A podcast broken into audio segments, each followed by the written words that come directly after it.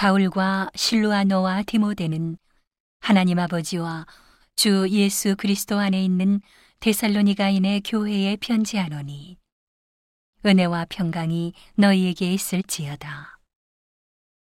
우리가 너희 무리를 인하여 항상 하나님께 감사하고 기도할 때에 너희를 말함은 너희의 믿음의 역사와 사랑의 수고와 우리 주 예수 그리스도에 대한 소망의 인내를 우리 하나님 아버지 앞에서 쉬지 않고 기억함이니.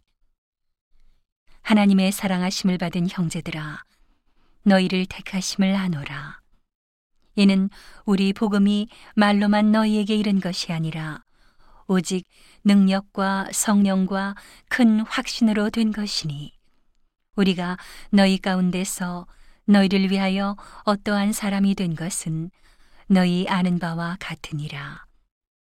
또 너희는 많은 환란 가운데서 성령의 기쁨으로 도를 받아 우리와 주를 본받은 자가 되었으니 그러므로 너희가 마게도냐와 아가야 모든 믿는 자의 본이 되었는지라 주의 말씀이 너희에게로부터 마게도냐와 아가야에만 들릴 뿐 아니라 하나님을 향하는 너희 믿음의 소문이 각처에 퍼진 고로 우리는 아무 말도 할 것이 없노라.